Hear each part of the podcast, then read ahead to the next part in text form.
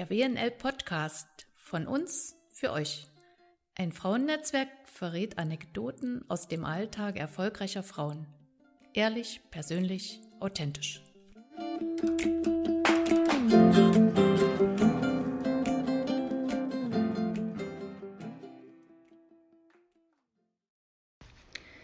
Liebe WNLerinnen, es ist mal wieder soweit. Wir denken, es ist einige Zeit vergangen und seit unserem letzten Podcast hat sich in Sachen Steuern, Corona, Finanzamt, Corona, Liquidität, Corona und alles, was so zusammengehört, schon wieder einiges getan. Und deshalb möchte ich heute ein neues Interview aufleben lassen. Dieses Mal sitzt mir gegenüber Herr Steuerberater Christian Johannes hier aus Köln und wir greifen einige Dinge der letzten Podcast wieder auf, aber manches, das weiß ich, hat ja auch schon wieder neu im Nähkästchen. Und deshalb beginne ich jetzt mit der ersten Frage. Die dreht sich zum wiederholten Male um das Thema Liquidität. Und deshalb frage ich Herrn Johannes, warum ist es immer und immer wieder wichtig, dieses Wort in den Mund zu nehmen und sich darum zu kümmern? Ja, guten Tag, liebe Frau Bernze, liebe WNLerin, hallo auch nochmal von mir. Liquidität ist deswegen so wichtig, weil die Zahlungsfähigkeit eines Unternehmens aus meiner Sicht das oberste Gebot ist. Wir Betriebswirte haben immer den banalen Spruch, Liquidität geht vor Rentabilität. Das hört sich für ganz viele an wie eine Binsenweisheit. Ich habe aber jetzt schon seit 25 Jahren meine Tätigkeit in der Steuerberatung betrieben und ich habe schon relativ viele rentable Unternehmen in finanziellen Problemen gesehen. Das heißt, in dieser Situation, das ist eine Ausnahmesituation für uns alle, ist es ganz, ganz wichtig, dass Sie Ihre Zahlungsfähigkeit sichern und aufrechterhalten können. Herr Johannes, jeder von den äh, denjenigen, die es jetzt betrifft, denkt ja wahrscheinlich, wenn man das Wort Liquidität hört, auch darüber nach, was kann ich tun, um, und sei es jetzt nur vorübergehend, zur Not auch auf Lasten, auf Kosten anderer Dinge meine Liquidität ein wenig zu verbessern. Da fallen mir als erstes laufende Kredite ein, die dieser oder jener von uns hat. Wie sieht es damit aus? In der Tat, äh, Liquiditätssicherung geht eigentlich immer auf Kosten anderer. Kann ja auch nicht anders sein. Da muss der Unternehmer egoistisch sein aus meiner Sicht und ganz salopp gesagt mitnehmen, was geht. Das betrifft auch die Kredite. Das sogenannte Moratorium der Bundesregierung, was einige sicherlich im Kopf haben, bezieht sich allerdings alleine auf Verbraucherkredite. Das sind Kredite zur Finanzierung von äh, gekauften Autos oder Immobilien, die man selber bewohnt. Praxiskredite sind von diesem Moratorium, drei Monate keine Raten bedienen zu müssen, nicht betroffen. Dafür gibt es bei den ähm, Banken, die wir so kennen, Stundungsmöglichkeiten. Deren Umsetzung ist aber, wie uns die letzten drei bis vier Wochen gezeigt haben, ziemlich bürokratisch und da bin ich noch sehr, sehr vorsichtig in meiner Ausdrucksweise.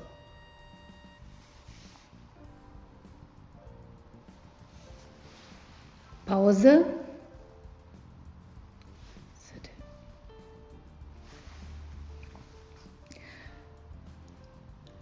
Wenn Sie schon selbst das Wort bürokratisch ähm, in den Mund nehmen, ähm, Herr Johannes, wie schwierig ist es denn, so eine Liquiditätsrechnung so zu erstellen, dass die dann auch allen Forderungen, Anforderungen genügt? Ja, wir Steuerberater sind mindestens genauso bürokratisch wie die Finanzbeamten auf der anderen Seite, sonst würde man ja nicht den ähnlichen Beruf ausüben. Wenn Sie fünf Steuerberater fragen, die haben die alle ganz tolle Liquiditätsplanung. Das muss aber gar nicht sein. Letzten Endes brauchen Sie weder eine ganz tolle App, die man bestimmt auch runterladen kann, noch irgendein kompliziertes Programm von irgendeinem Hersteller. Im Grunde macht man das manchmal ganz plastisch, indem man Häufchen bildet mit den Rechnungen, die da liegen. Man sichtet seine Kontoauszüge, schreibt raus, welche laufenden Kosten denn da sind, welche Eingangsrechnungen da noch liegen, die noch nicht bezahlt sind und welche Einnahmen denn dann noch kommen. Das betrifft bei den Medizinerinnen ja insbesondere Abschläge und Restzahlungen aus der Zeit vor Beginn der Krise Zahlungen von Privatpatienten und Igel-Leistungen, die entstanden sind und die vielleicht auch noch weiter eingehen. Und dann muss man sichten, welche Ausgaben habe ich wie Miete, Personal, Zinsen, Leasing, andere Kosten, die einem Unternehmen zwangsläufig entstehen. Und dann kann man daraus relativ einfach eine Liquiditätsplanung erstellen, indem man die Ausgaben und die Einnahmen der nächsten drei Monate gegenüberstellt. Also es müssen nicht super komplizierte Tabellen und Formulare sein. Es reicht fast eine Aufstellung, wie man sie von zu Hause auch kennt. Ja, also ehrlich gesagt, äh, die berühmte schwäbische Hausfrau macht das wahrscheinlich genauso. Oder meine Großmutter hat bei, bei meinen Großeltern zu Hause sich immer ums Geld gekümmert. Die hat einfach aufgeschrieben, was ansteht und was reinkommt. Welche Fragen, wenn man dann aber soweit ist, Herr Johannes, dann geht man ja doch damit zur Bank. Welche Fragen stellen die denn dann? Also, je nachdem, bei welcher Bank man ist, ist es mehr oder weniger kompliziert.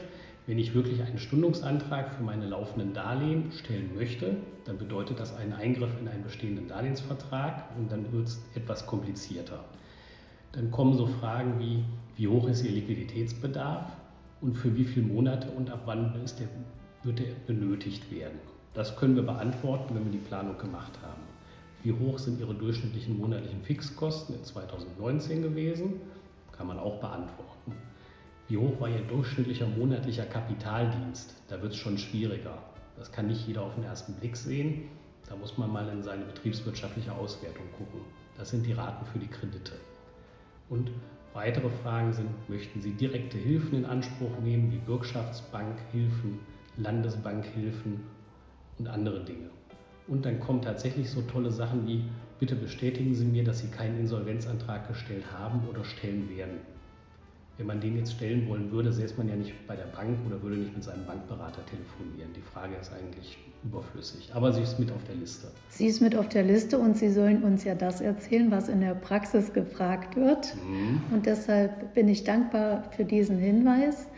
Ähm, sie haben vorhin schon erwähnt, also es gibt das Häufchen Einnahmen, um mal bei der Bildsprache zu bleiben, und es gibt das Häufchen mit den Ausgaben. Da sind auch die Mieten dabei. Das ist ein Wort, was derzeit in vielerlei Munde ist, im Guten wie im Bösen. Können Sie dazu vielleicht ein paar Worte sagen? Ja, auch da gibt es ja das Moratorium der Bundesregierung.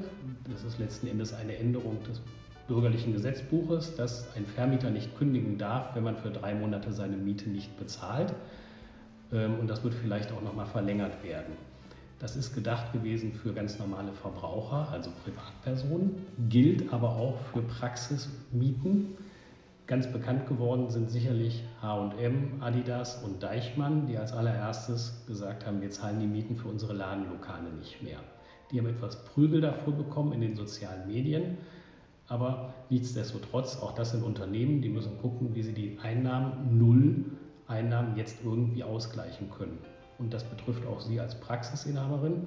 Man sollte sicherlich darüber nachdenken, je nachdem wie hoch das Einnahmeloch ist, ob man mit dem Vermieter spricht. Und nach meiner Erfahrung sind die auch erstaunlich zugänglich.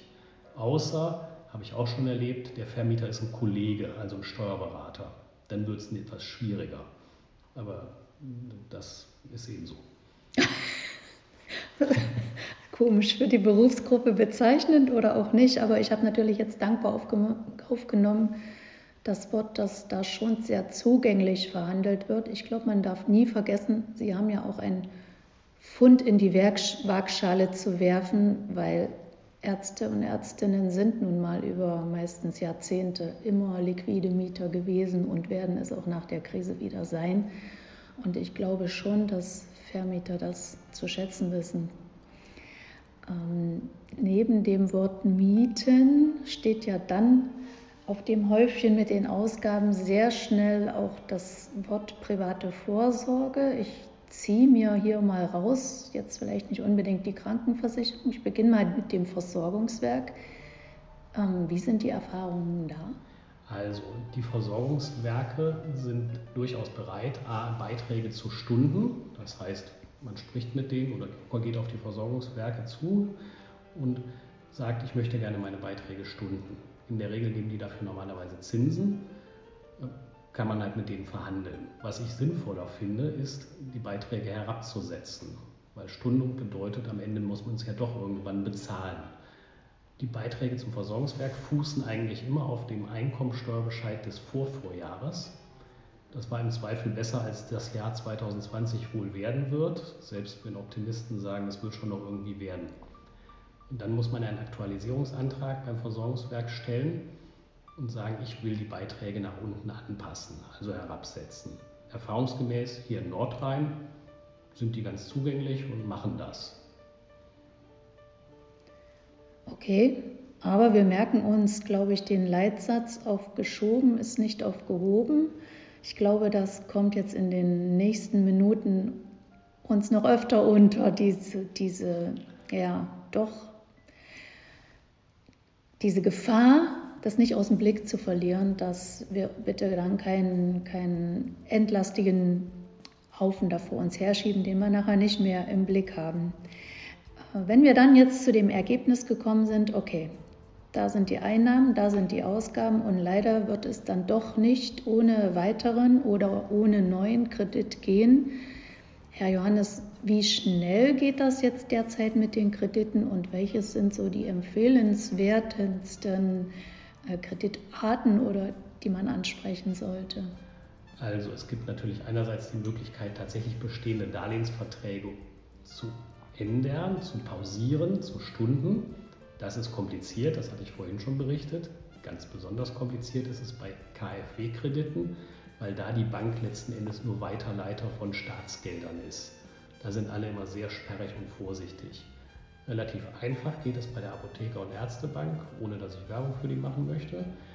Die haben ein Programm Corona Liquihilfe aufgelegt von 25 bis 250.000 Euro für 2,9% Zins und flexibel über zwölf Monate ähm, tilgbar und auch abrufbar. Man muss das Geld nehmen, das heißt, wenn man einmal gesagt hat, ich will das Darlehen, muss man es auch nehmen, aber unter dem Gesichtspunkt in der Einleitung, Liquidität ist das Wichtigste. Lieber erstmal nehmen, wenn Sie es nicht brauchen, zahlen Sie es halt wieder zurück.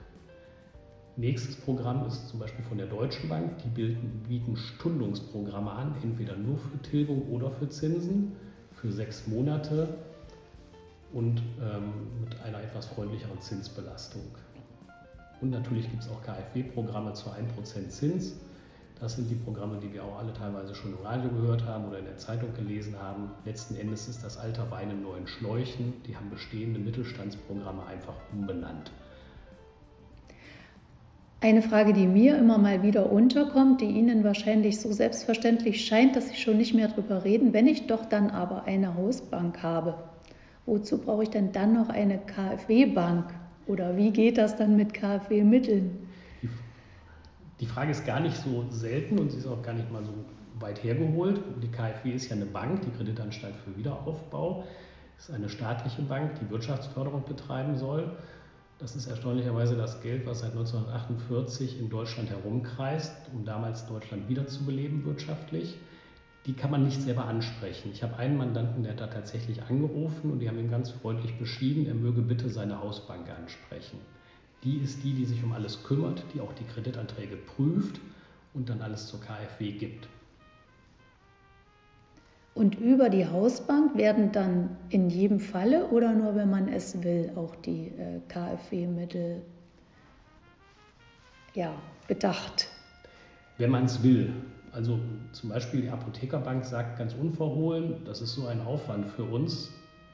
Einfacher ist es eigentlich, wir arbeiten mit eigenem Geld, muss man fairerweise sagen. Das ist im Zweifel wahrscheinlich sogar ein bisschen teurer vom Zinssatz her. Andererseits wenn man nachher diese Wahnsinnsliste an Unterlagen beibringen muss und muss seinen Steuerberater noch bitten, eine Vermögensübersicht zu machen, wenn ich das mal umrechne, dann habe ich dafür nicht unbedingt weniger ausgegeben als nachher bei der, beim Zinssatz eines Hausbankdarlehens. Also ich habe vorletzten Freitag in zehn Minuten nachmittags eine Zwischenfinanzierung mit einer Kundenberaterin der APO Bank in deren Homeoffice am Telefon verhandelt und das ging total einfach. Für 2,9 Prozent.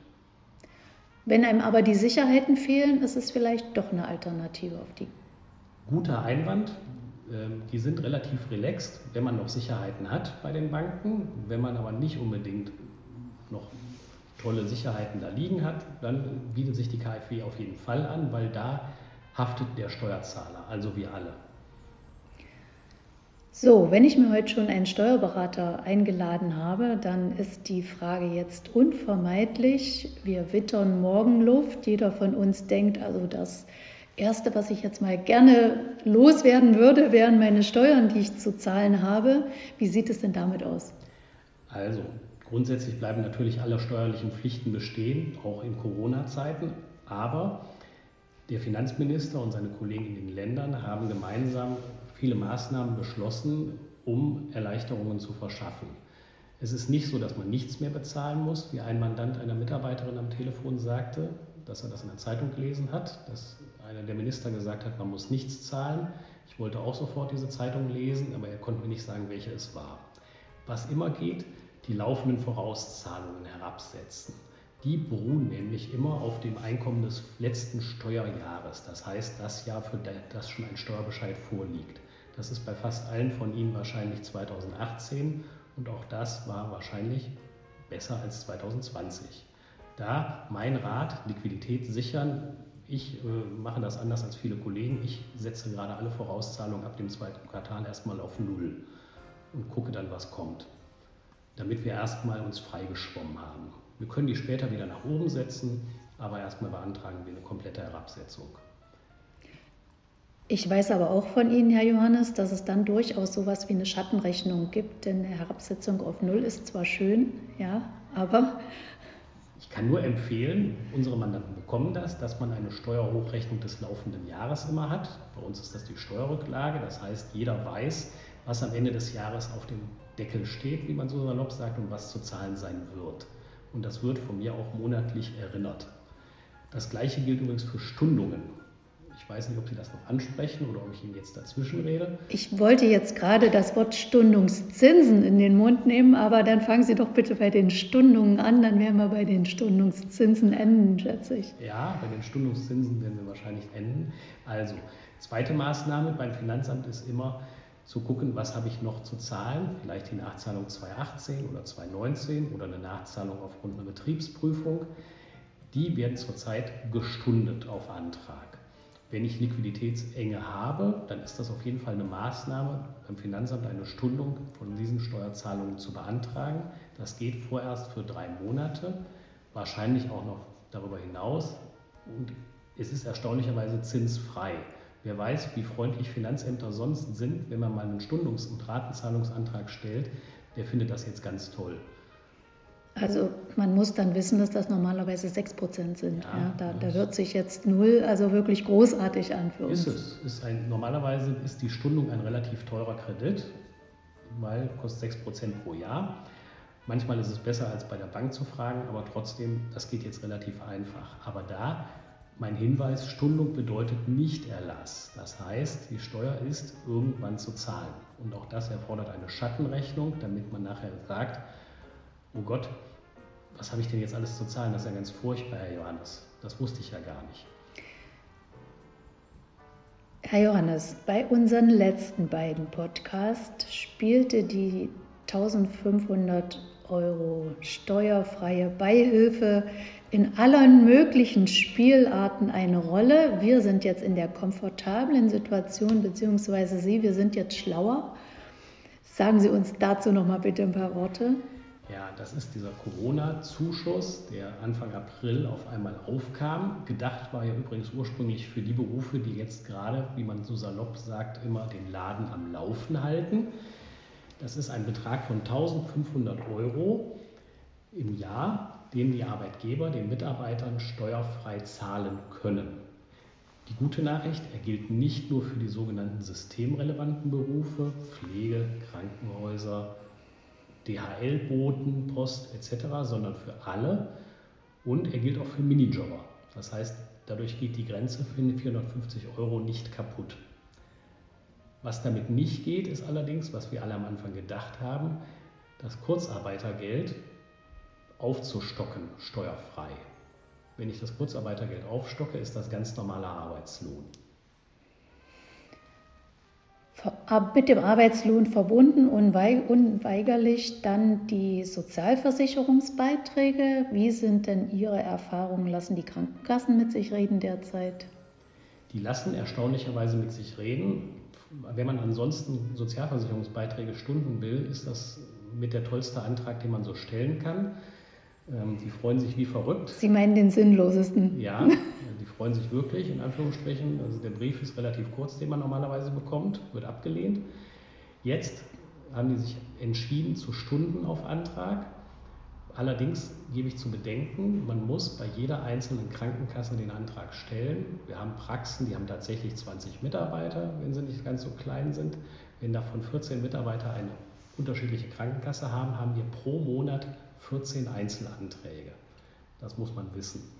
Und man muss auch wissen, auch das wird am Ende bezahlt werden müssen. Da ist mein Rat, weil das auch Geld der Arbeitnehmer ist, was sie denen abgezogen haben vorher, plus den Arbeitgeberanteil. Das würde ich wirklich nur machen, wenn es klemmt.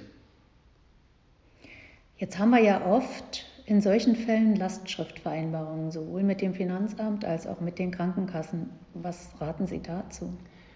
Äh, etwas, was ich sonst nie gemacht hätte. Ich bin ein großer Freund der Lastschriften, weil dann keiner vergessen kann zu bezahlen, weil ich sie zurückgeben kann und weil mir kein Mandant nachher sagen kann, ach, das habe ich nicht gewusst, Mist, jetzt habe ich hier Sondeszuschläge.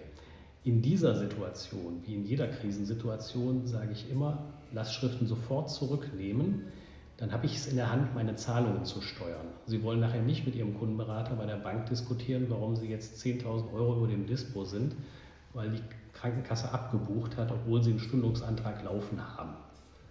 Also Lastschriften sofort zurücknehmen.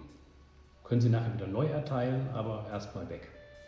Also ich habe inzwischen gehört, selbst wenn man vielleicht schon abgebucht worden ist und man diese Anträge im Nachhinein stellt, also es geht da hier und dort ziemlich kulant zu, man bekommt das auch zurück. Die erstatten das sogar zurück.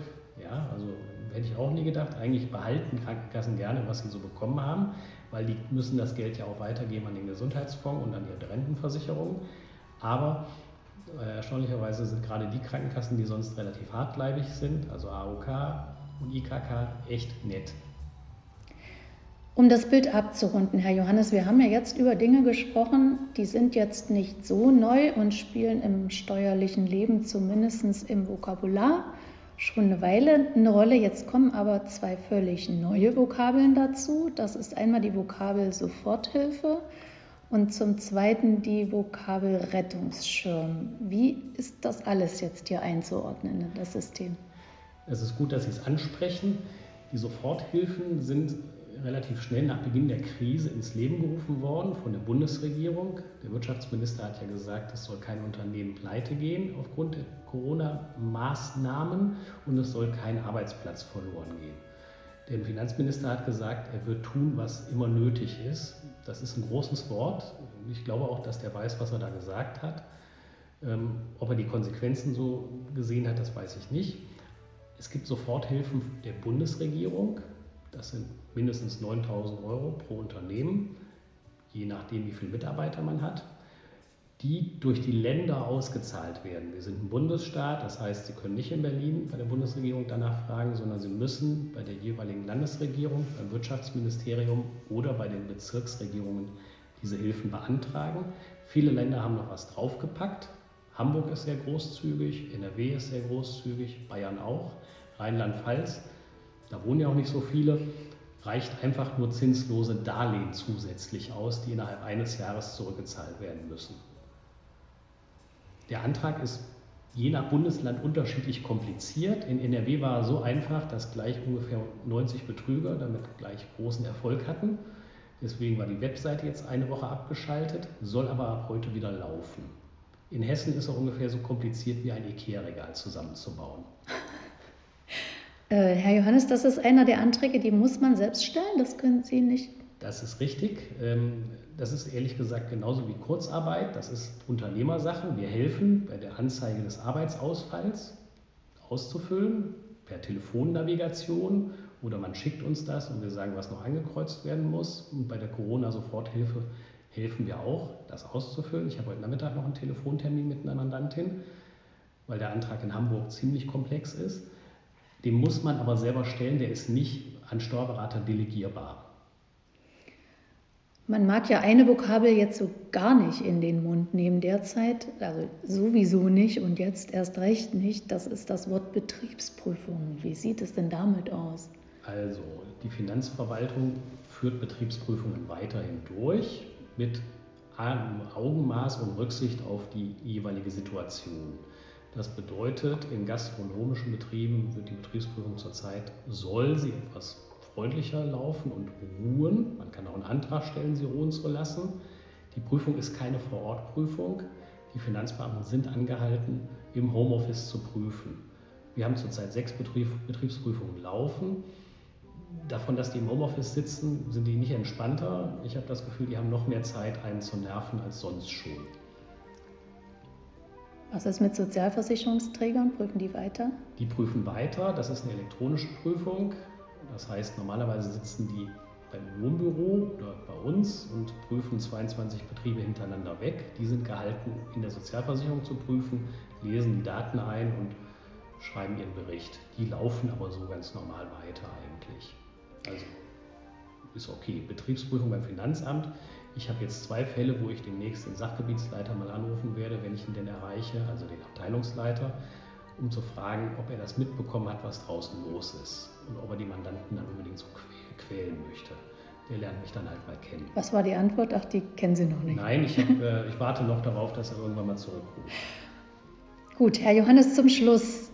Wir können ja nun inzwischen doch auf vier Wochen, fünf Wochen Corona-Erfahrung zurückblicken. Ähm, wenn ich früh ins Büro komme, dann sitzen Sie schon am Telefon und wenn ich abends gehe, das sehe ich dann durch die Glastür, dann sitzen Sie immer noch. Ähm, dennoch, vielleicht, wie sind Ihre ersten Erfahrungen? Was würden Sie uns gerne mit auf den Weg geben? Ja, also das waren tatsächlich die letzten vier Wochen waren die intensivsten in meinem Berufsleben. Hätte man mir das mal gesagt, dass sowas kommt, hätte ich es, glaube ich, nicht geglaubt. Hätte auch im Fernsehen gesagt, wer hat das Drehbuch geschrieben. Meine Erfahrung ist, alle Mandanten hatten vorher eine funktionierende Praxis, also sie auch, und die werden sie auch nach der Krise wieder haben. Ähm, am wichtigsten ist, Ruhe zu bewahren.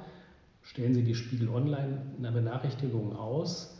Lesen Sie nicht alles und gucken Sie auch nicht immer Tagesschau und die Sondersendungen. Lassen Sie sich nicht von Weltuntergangsszenarien verrückt machen, sondern Ruhe bewahren Prüfen Sie Ihre Liquidität und ganz, ganz wichtig, sprechen Sie Ihre Berater an. Das Wort heißt Berater. Die zeichnen sich normalerweise nicht dadurch aus, dass sie irgendwas rumbuchen und Zahlen untereinander schreiben, sondern die müssen jetzt für Sie da sein. Das ist ganz, ganz wichtig. Und das sind die auch. Sowohl Steuerberater hoffentlich als auch Bankberater. Das ist wichtig, dass man die anspricht. Meine Erfahrung ist lieber zu viel als zu wenig kommunizieren. Das ist eine Ausnahmesituation, mit der vorher nie jemand gerechnet hat. Dann, wenn irgend geht, Soforthilfen beantragen. Wenn man nicht genau sicher ist, ob man die Voraussetzungen dafür erfüllt, die sind tatsächlich gut auf jeder Webseite erklärt, dann wartet man vielleicht noch ein bisschen, aber wenn irgendwie klar ist, dass man die brauchen kann, die sind absolut sinnvoll. Der sogenannte Schutzschirm ist bei den Zahnärzten ein Schutzschirmchen. Er bezieht sich alleine auf die Kasseneinnahmen. Und die meisten Zahnärzte und Zahnärztinnen haben einen relativ hohen Anteil an Privateinnahmen. Der ist davon gar nicht umfasst. Die haben eine zusätzliche GOZ-Position für die Hygiene bekommen. Das ist aber auch alles.